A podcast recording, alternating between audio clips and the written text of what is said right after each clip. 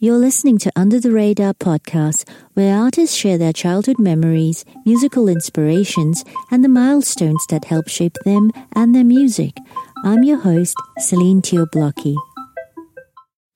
This is art where the message matters more than the music. This album is my oral transcription, it's me trying to educate people about concepts of racism that are not known to most, you know, because a lot of racism is is merely tradition and custom. A lot of it is not even intentional.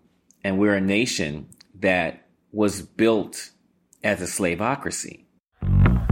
I am an evolving term that we can't agree on. What up? This is Adrian Younge, and my album out now is called The American Negro, distributed through Jazz is Dead.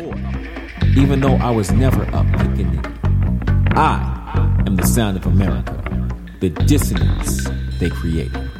I am a black American, colored by America's ineptitude.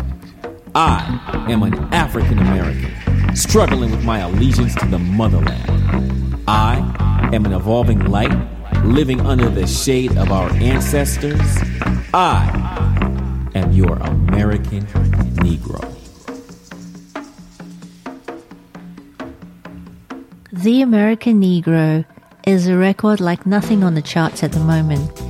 The message takes precedence, but the music is a powerful mix of jazz, soul, funk, and sometimes just plain spoken word. It's in the tradition of 60s activist street poet Gil Scott Heron's work. The American Negro is also a protest record and a history lesson, and its creator, Adrian Younge, is an artist, DJ, musician, producer, and so much more. He's the owner of Linear Labs, an all analog recording studio in LA. Together with Ali Shaheed Muhammad, he's the co founder of the Jazz is Dead label. It's not hard to see why Adrian feels we need an album like The American Negro now. But before we get into that, let's hear how Adrian's love for soul and hip hop from a young age eventually leads him from sampling old records to making his own classic sounding albums.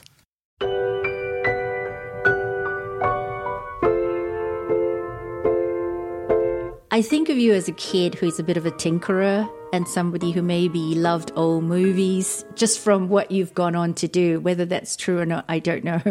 But where in LA did you grow up? I grew up all around America, but like junior high, I was in Cerritos. Then I moved into the Inland Empire through high school. Then I went back to Orange County and Anaheim Hills for college and I started graduate school there. And then I've been in LA for the last 16 years. How come you were traveling so much? Is it because of your parents and work? Yeah, exactly. Parents, military.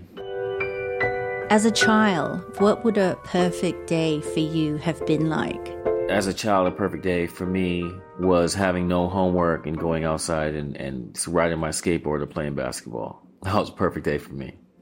I'm 42 years old now, and I think back to a time when I had no actual obligations. If your homework was done, that was it. You know, okay, yeah, I had to clean my room, but I mean, that's it.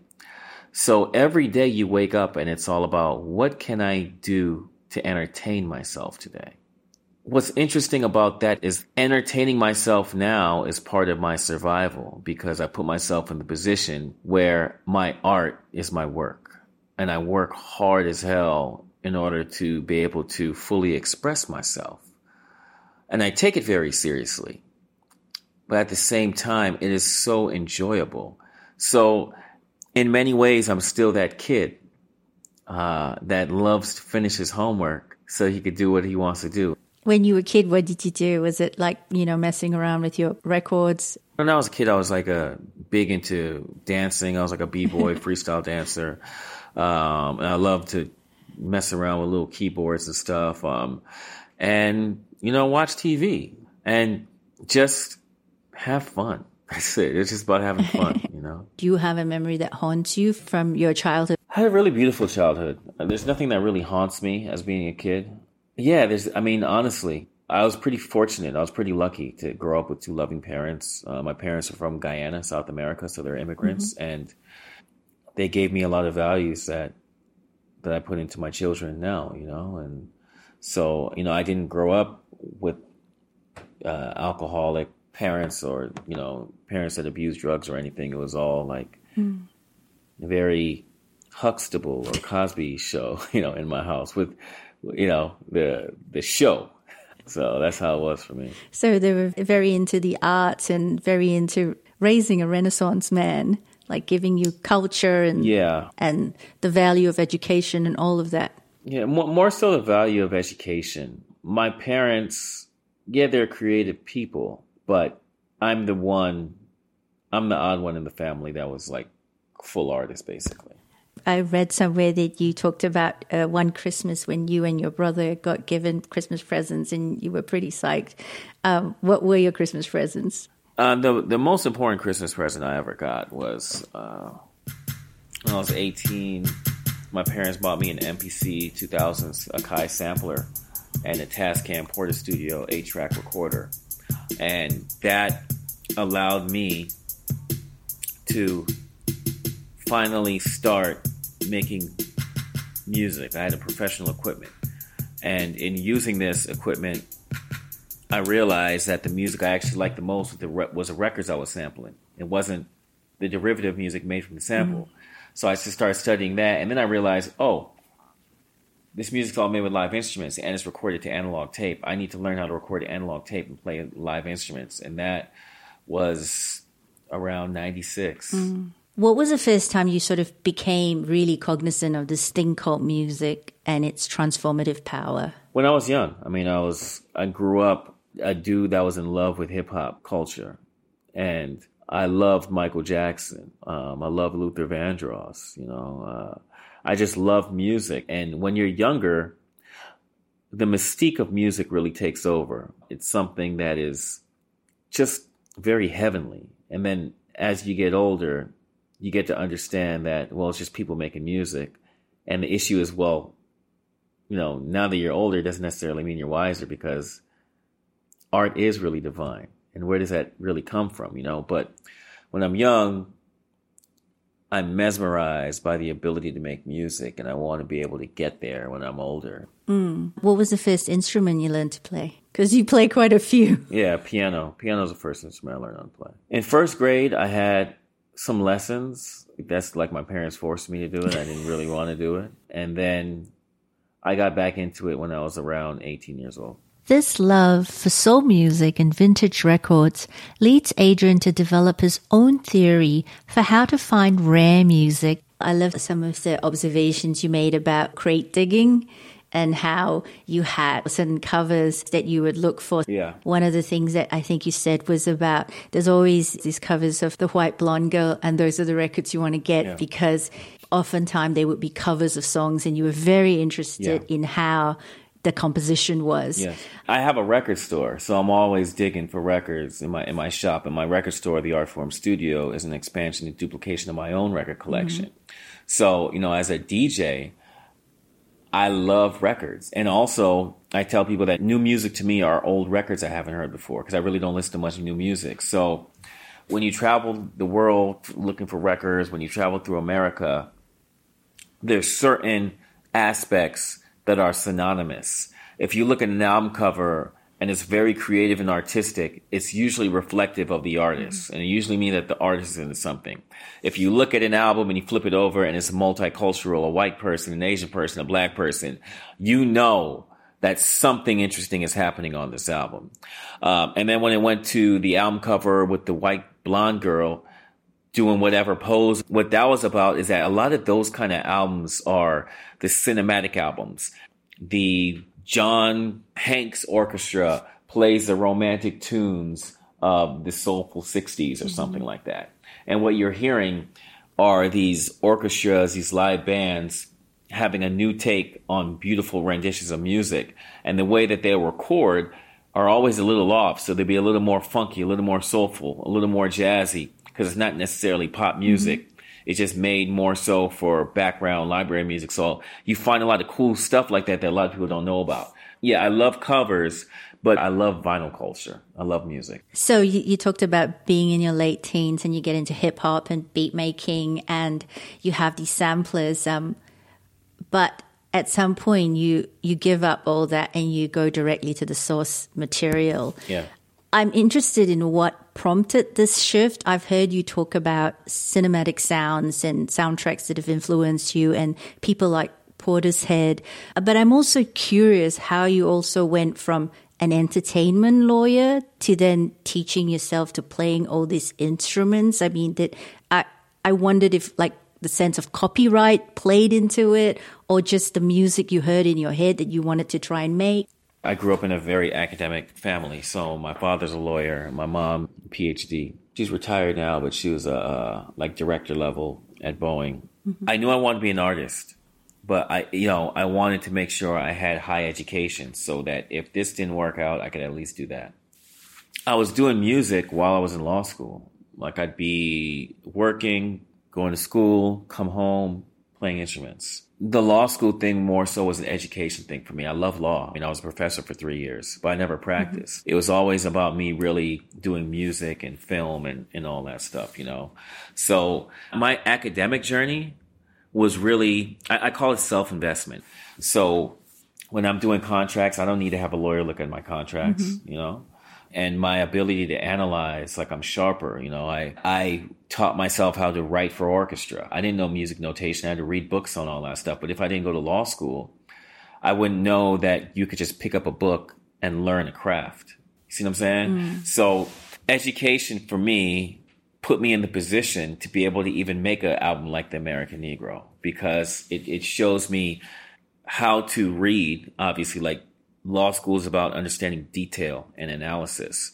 I'm allowed to have a professorial take on the messages that surround my motif musically. I think we can agree that it's quite the feat to teach yourself to play any instrument, never mind several, and then also write for an orchestra.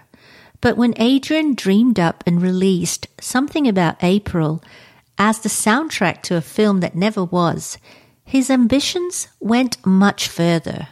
Am I right in thinking you recorded and released something about April with this in mind that perhaps maybe then somebody else, like a hip hop group, might then use something about April as a source record and sample from that? Absolutely. When I started releasing my music, I wanted to make those records that I fell in love with those records that made me want to sample them. And I wanted to not just make the break, not just make the part that people want to sample, I want to make the music around it and have these little golden nuggets in between. And that was like something about April.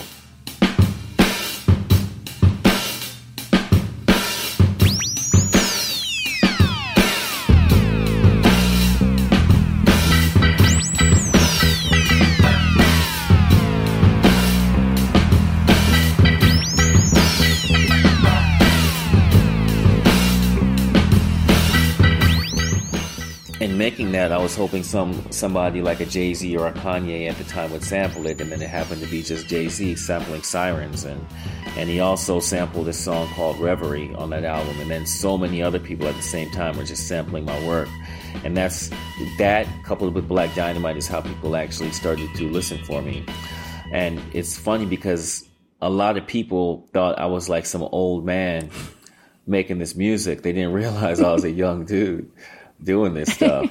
I love that. Yeah.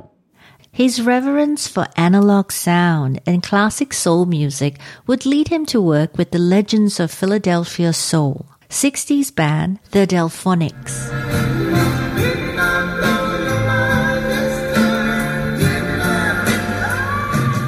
Your partnership with William Hart, the band's songwriter who sings all the falsetto on it, um, it also makes me think of artists like Sharon Jones and Lee Fields and their partnership with Daptone Records and the Dap-Kings that Mark Ronson put together for Amy Winehouse record Back to Black.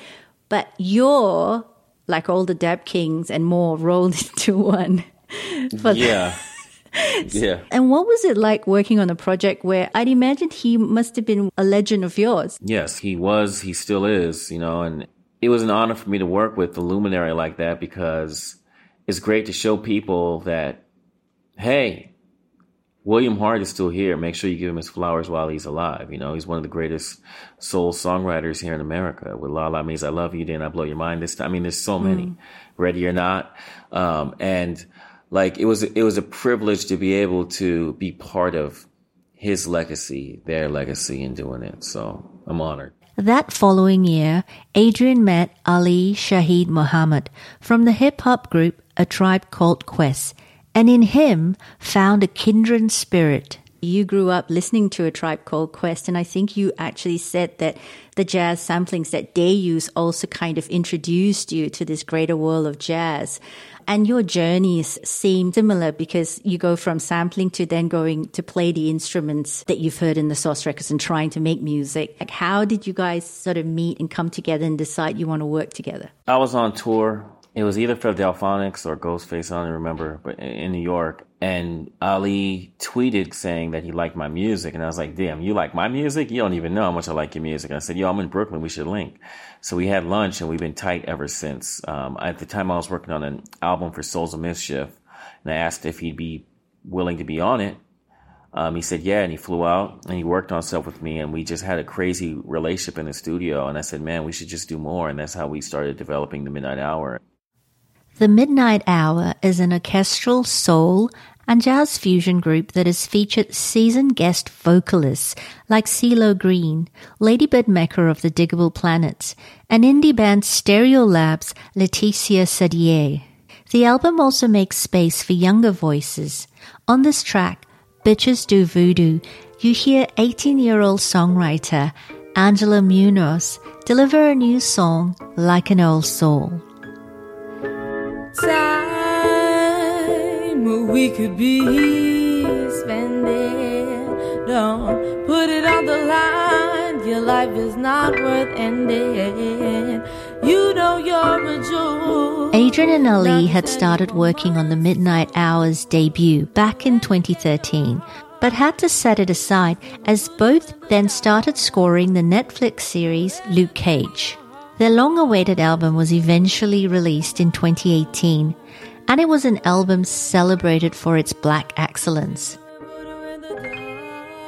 It was a much needed panacea to the times. It was when it seemed we couldn't get through the day without another post about a black man or woman dying in police custody it was also foregrounded by an intense climate of divisiveness. No matter the pejorative choice, we are black. Unlike the tar they used on their faces to reinforce a stereotype, their stereos don't like. And I say this because I am of sound mind, and the sounds that reverberate in my mind are never confused by the volume of misinformation programming the minds of America. Black people, listen to your own music, as soul is the connection to our ancestors, a language of total tension. How did the seeds of this record come to you, and how do you feel like now that it's out in the world? It's very special. I keep saying this is my magnum opus. It's the most important piece of art I've worked on to date because this is art where the message matters more than the music, right?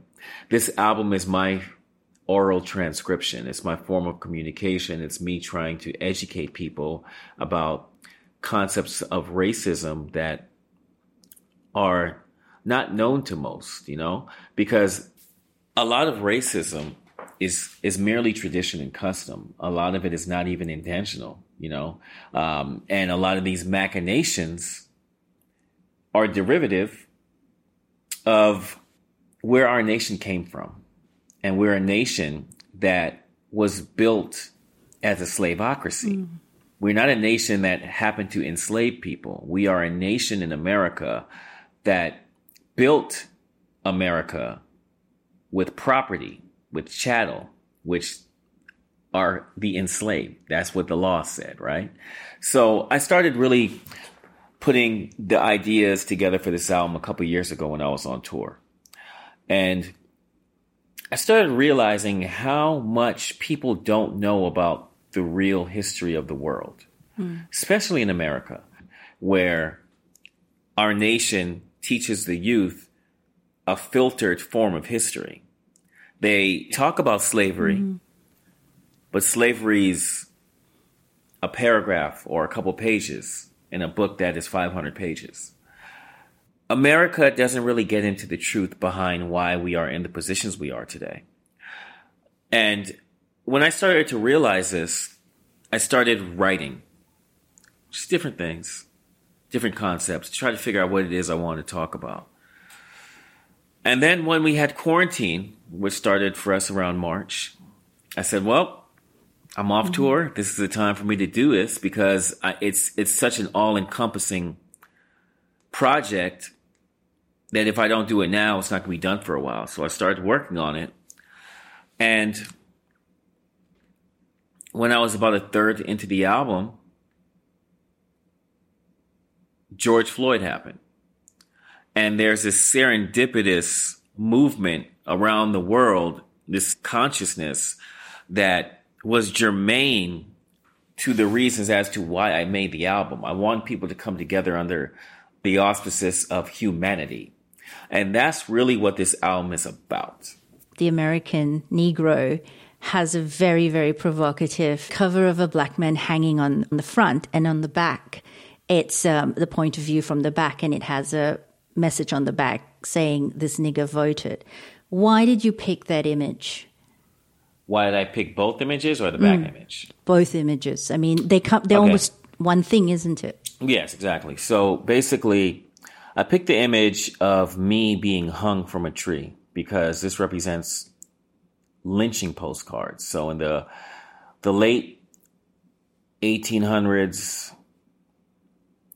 early 1900s, in America, was very popular for people to disseminate lynching postcards. These are postcards with a black man being lynched. And they were like cele- uh, celebratory type cards. You would you would pay to get in many times to see the person being hung, and this was like their form of quote vigilante justice. And many times these black people didn't even commit a crime, or if they were accused mm. of committing committing a crime, there was no real judicial reprisals. There was no real justice in determining whether they actually did the crime or not. And it was a it was like a good thing for America to let the blacks know where their place is here. And I wanted people to see that image of me because I wanted them to relate the times of yesterday, those times of injustice to today. Because lynching, being lynched by a rope, is dying by asphyxiation. Today, we have people like Eric Gardner, George Floyd, dying from asphyxiation. And the machinations of racism was yes put together centuries ago, but the vestige of that racism still continues to this, to this day. It's not as brazen, but it's still here. And the more we educate people on that, the more they realize what's actually around us. So in me creating this album cover and me creating the back cover that said this nigger voted, I wanted people to see a sense of reality. Mm that this nigger voted stuff, like hmm. there were people that were hung that had that on their back. Gosh. You know? So it also shows the importance and or lack of importance of suffrage. What was sort of um, the guiding structure of the songs and its chronology? I had a bunch of topics I wanted to discuss. So I wanted to make sure I discussed the pejorative terms. Then I wanted to talk about how black is beautiful. I wanted to talk about my double consciousness. Mm. In putting the album together, I didn't dictate a conceptual order, right? I knew all these things had to be discussed, and I knew that I had to deliver the message in a way where by the end of the album, you get a, a grand picture of what I'm really talking about, right? So, in Watch the Children, I'm talking about how beautiful and innocent children are and how they just love each other because racism is a learned behavior. And dying mm-hmm. on the mm-hmm. run, I'm talking about children killing children, having guns, and like, yo, what are you doing? Like, you don't realize why you're even in this position. This is derivative of the system. Like there's insurmountable handicaps that have been placed in front of you, and that's now putting you in a position to live a life of crime. You know, I'm talking about James Mincey Jr. Mm. to Margaret Garner to George Stinney Jr. to educate people on a few individuals that have died that you never heard of. Mm-hmm. Uh, I talk about light on the horizon because I don't want people to live life with a dead soul. I want them to understand what's happening, why we are where we are now, but I also want you to be able to be happy and smile that you are alive because there's so many beautiful things that should make you smile, you know? So, I mean, like, I talk about a myriad of concepts, but they all fall under the concept of racism is wrong. Mm. So, there's no real order. It starts with your manifesto of the musician as a document, and it touches on the sort of moot point that a lot of music came from the struggle of black people with the blues and how so much of like modern American pop music has its roots there. Um, and uh, I think people still fight that idea. The truth is just the truth. you know, that's where the that's where the music comes from. But I wanted to start off by really talking about the pejoratives of, of choice, these euphemisms that are used to delineate what race you are. You mm. know, talking about race is really a fallacy. It's a social construct. But if we're going to talk in the forms of race being real, um, what is a pejorative term of choice? Am I a coon? Am I a nigger? Am I a Negro? Am I colored? What am I? And I wanted to just bring light to this issue because our language is music. And with music, we use it to try to conquer this image or, or concept that we are merely feeble minded creatures. You know, we're people too. It's interesting, Costa. You talk about blackness um, as a costume simulated by stereotypes, and you define what blackness means to you, which sort of dovetails nicely into your podcast, Invisible Blackness, where Chuck D from Public Enemy goes on further into this evolution of blackness or, or what pejorative label to use, but he grounds it in his own experience. We black folk, we black. And I, and I, you're talking to a person that was old enough to have Negro on their birth certificate. And for the first 10 years of my life, Damn. we went from Negro in 1960 on my birth certificate to colored around the civil rights. I'm, you know, I remember the Civil Rights Act and asking a question as a five year old, like at the same time I'm getting the polio shot. So wow. we were colored damn, at that time. Damn, yeah. Adrian, we were colored. We were colored folk. But then by the late 1960s, there was this full court press and initiative that black would be the term whether you pro con like it or not, you feeling or not feeling it, whether you have Baptist or Muslim or it, black is going to be where it's at. And it was pushed. It didn't come, I didn't, it just didn't come automatically. It came from a fact that you had, you know, black power, black mm-hmm. panthers, you know, mm-hmm. black was a bad word, man. And, and, and even then everybody had their philosophical little, you know, areas of difference that was the narrative that everybody kind of hung their hat on by 67, 68. Mm-hmm. And then cu- culture came in and co-signed it, whether it would be the, the covers of, of Ebony that co-signed it along with James Brown saying, say it loud, I'm black and I'm proud and losing his white audience off yes. of it because yes. he had white kids singing it. Yes, yes, like, yes. So all that, all that figured in by, so this is the tripped out thing going from Negro to colored to black by the end of that decade. That was such a amazing moment in the podcast itself. And it was so sort of illuminated so many things for me and the way he described it as as a label and he made it broader to all the people of the diaspora had you always conceived this album as like this multi-prong multimedia project with a podcast and a short film? Because the podcast really allows you to have more conversations more nuanced conversations about this.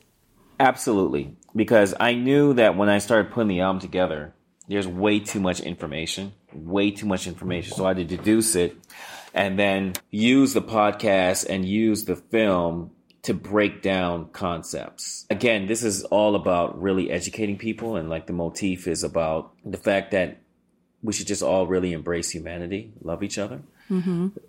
But in understanding that concept, you have to understand why we are where we are today, and you have to understand history. So I can't talk about everything in my album. I still can't even talk about everything in my podcast. I still can't even talk about everything in my movie.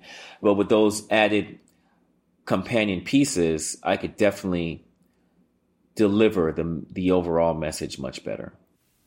Can you explain this minstrel dance and why it's problematic? Because, like, I understand what minstrel means, but as you say, it's like I don't think of any other culture, race that has this whole idea of the minstrel. So, in America, we had something called blackface, and it, it actually became popular around the world. But blackface started off with white people putting black tar on their faces and performing across America, showcasing a caricature of black culture because whites and blacks didn't hang out. Hmm. So these were two different cultures in the same nation. But whites were very interested in what it was like to to take a peek into that black culture, black American culture. So these whites would act as blacks and this started this whole thing where these minstrel performers would perform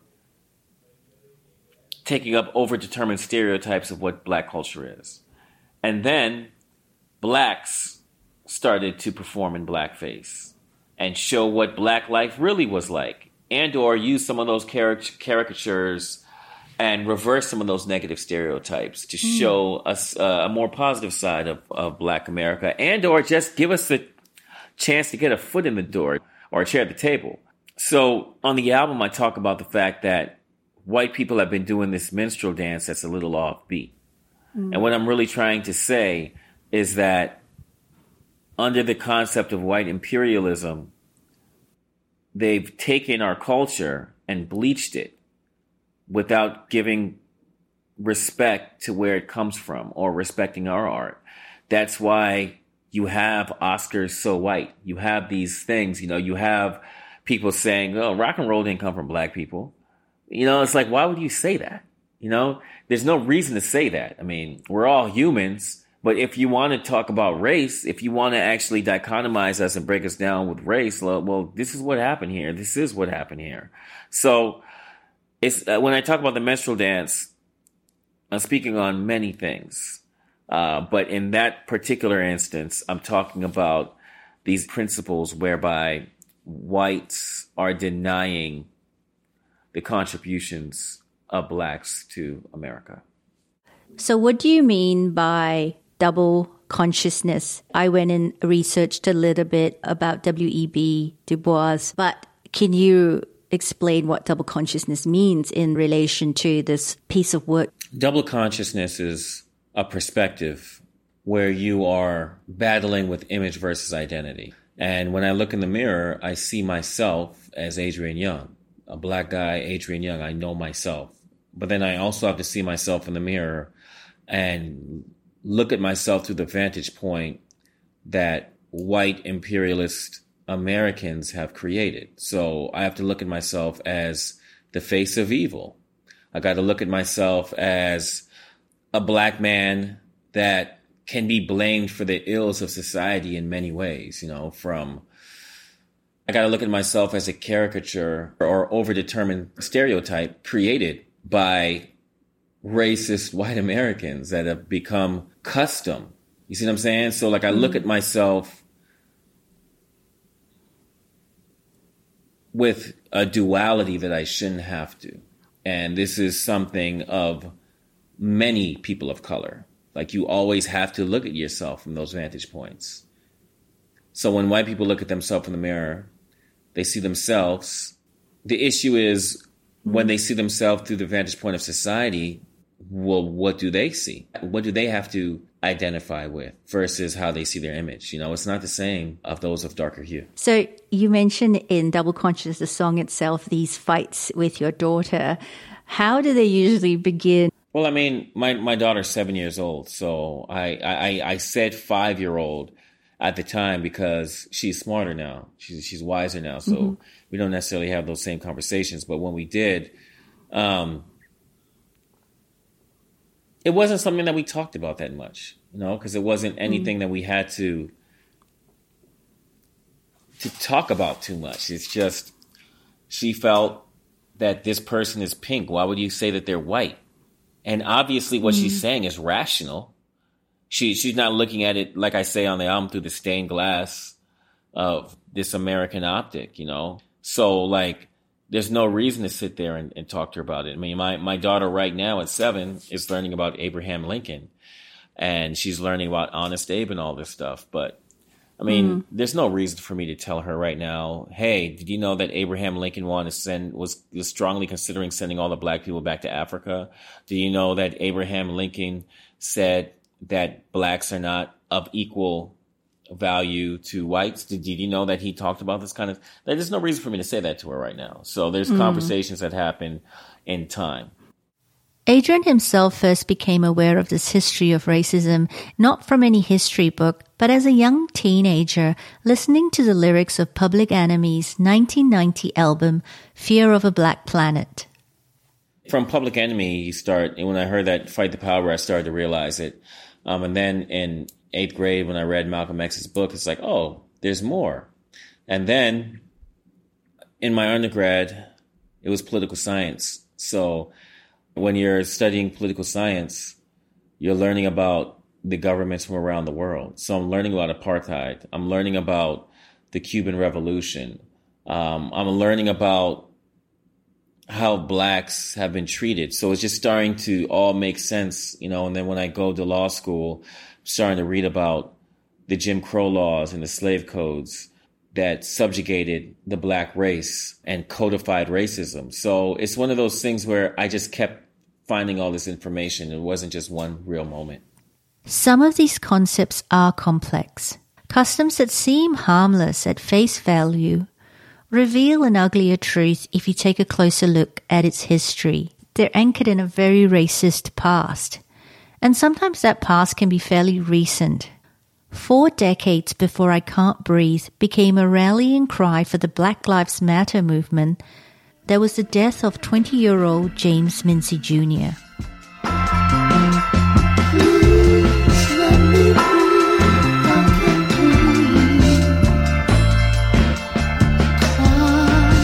At the time, it was reported that a significant number of blacks had died in police custody because of the LAPD's use of the chokehold method. In their defense, the chief of police suggested that this was happening to black men in higher numbers because their bodies were inferior. You know, we think of this thing as something that used to happen and you know, it doesn't happen anymore. But of course, with George Floyd, it came right up to the fore that it's happening still and quite often. Absolutely. And with James Mincey Jr., one of the things that they said in their defense, the police department said was, oh, you know, there's something inferior about the way a black man's arteries are that he can't, that if you do that to him, it's not going to swell up in the right way and he's going to die exactly. from it. I mean, it's ridiculous.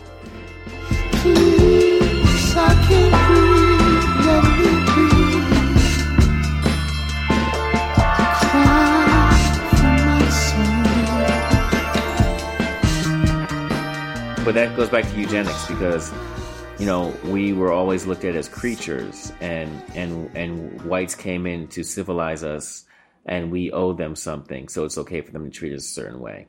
So we de- we still deal with that. And it, like i said racism isn't always intentional. Mm. Racism establishes customs that turn into the norm and us as a nation have to realize where these norms derived from, you know, especially when there's inequity. How did you decide what kind of music you wanted to juxtapose with the Margaret Garner track? I mean, the story is is horrifying, but the track itself is just beautiful. I wanted to do something where it sounded like I'm making a song with like Stevie Wonder or something, you know, it has that kind of soulful vibe. But I wanted to make it very beautiful when we're really singing about an extremely dark subject. We're singing about the fact that Margaret Garner killed her baby so that her baby didn't have to go back to slavery. Mm-hmm. But we're talking about the beauty of the baby.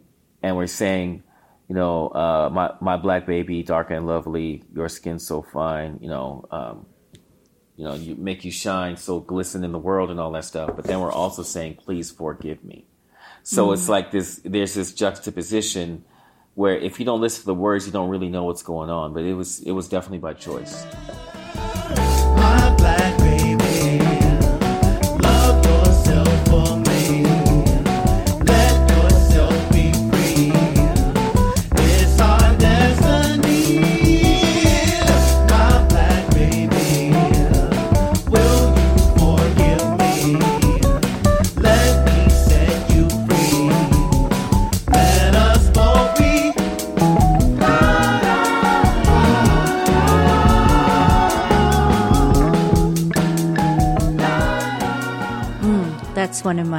Favorite track. Oh, thank you.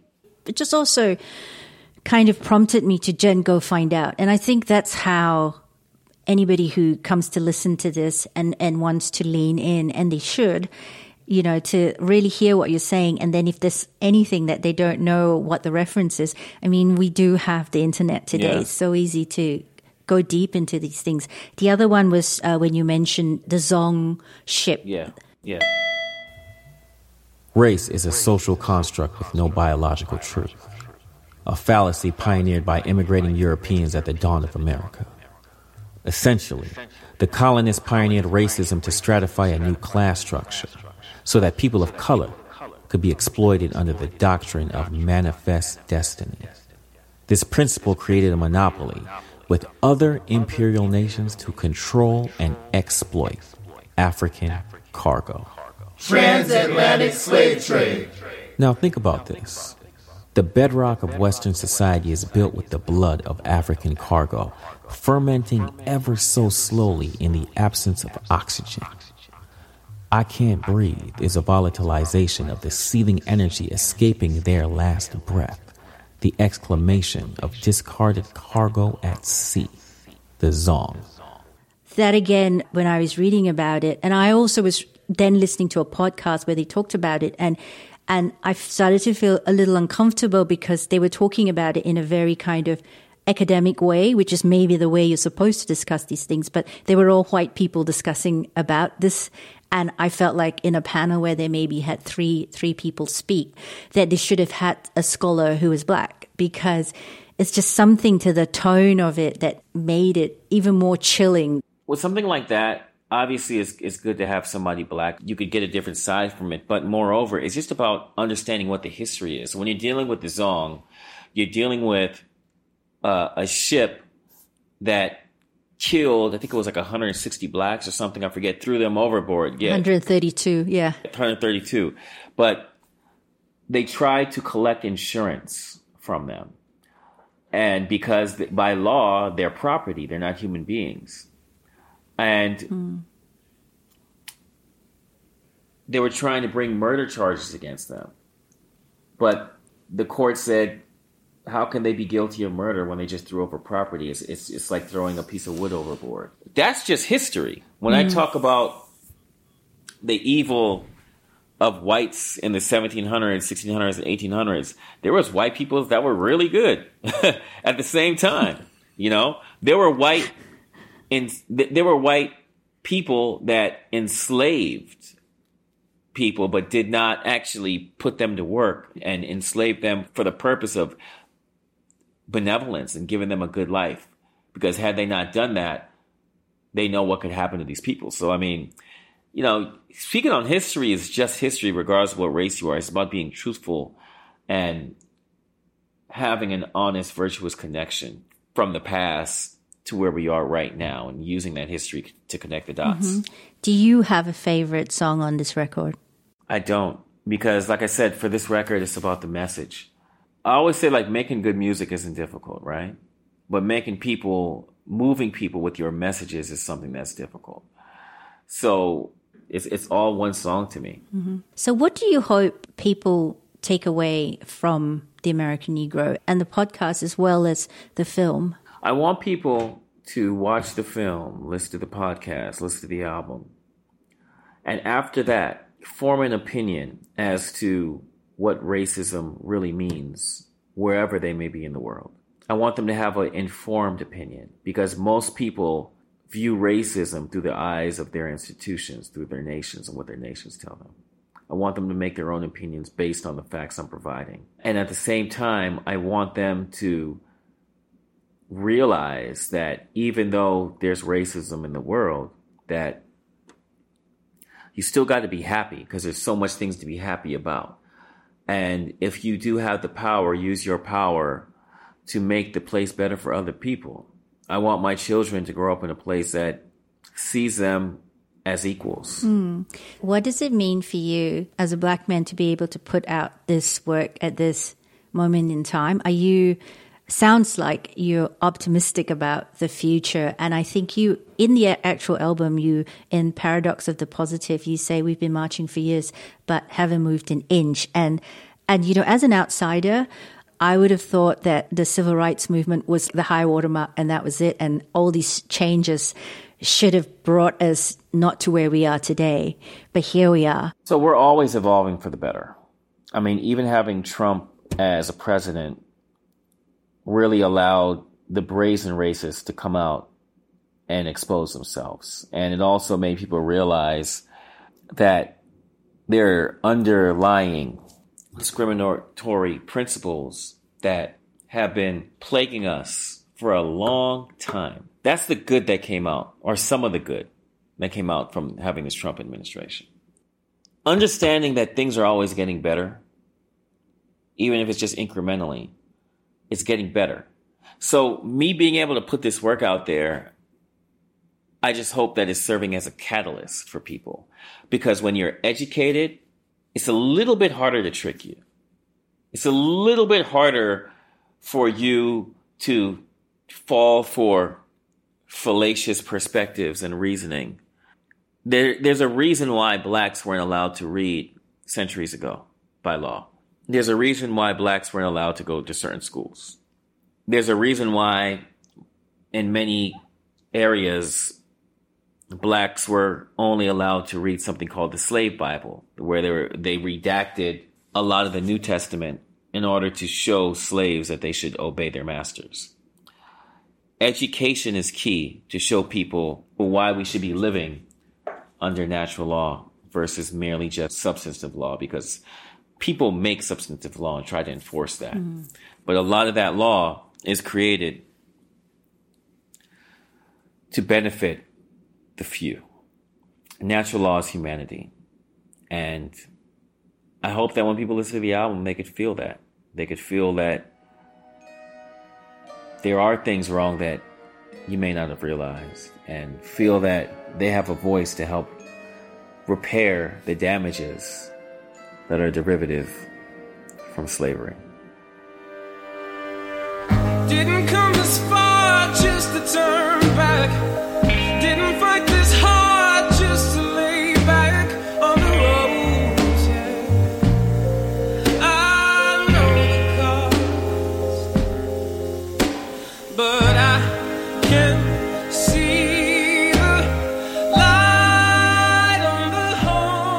Been listening to Under the Radar podcast featuring Adrian Younge.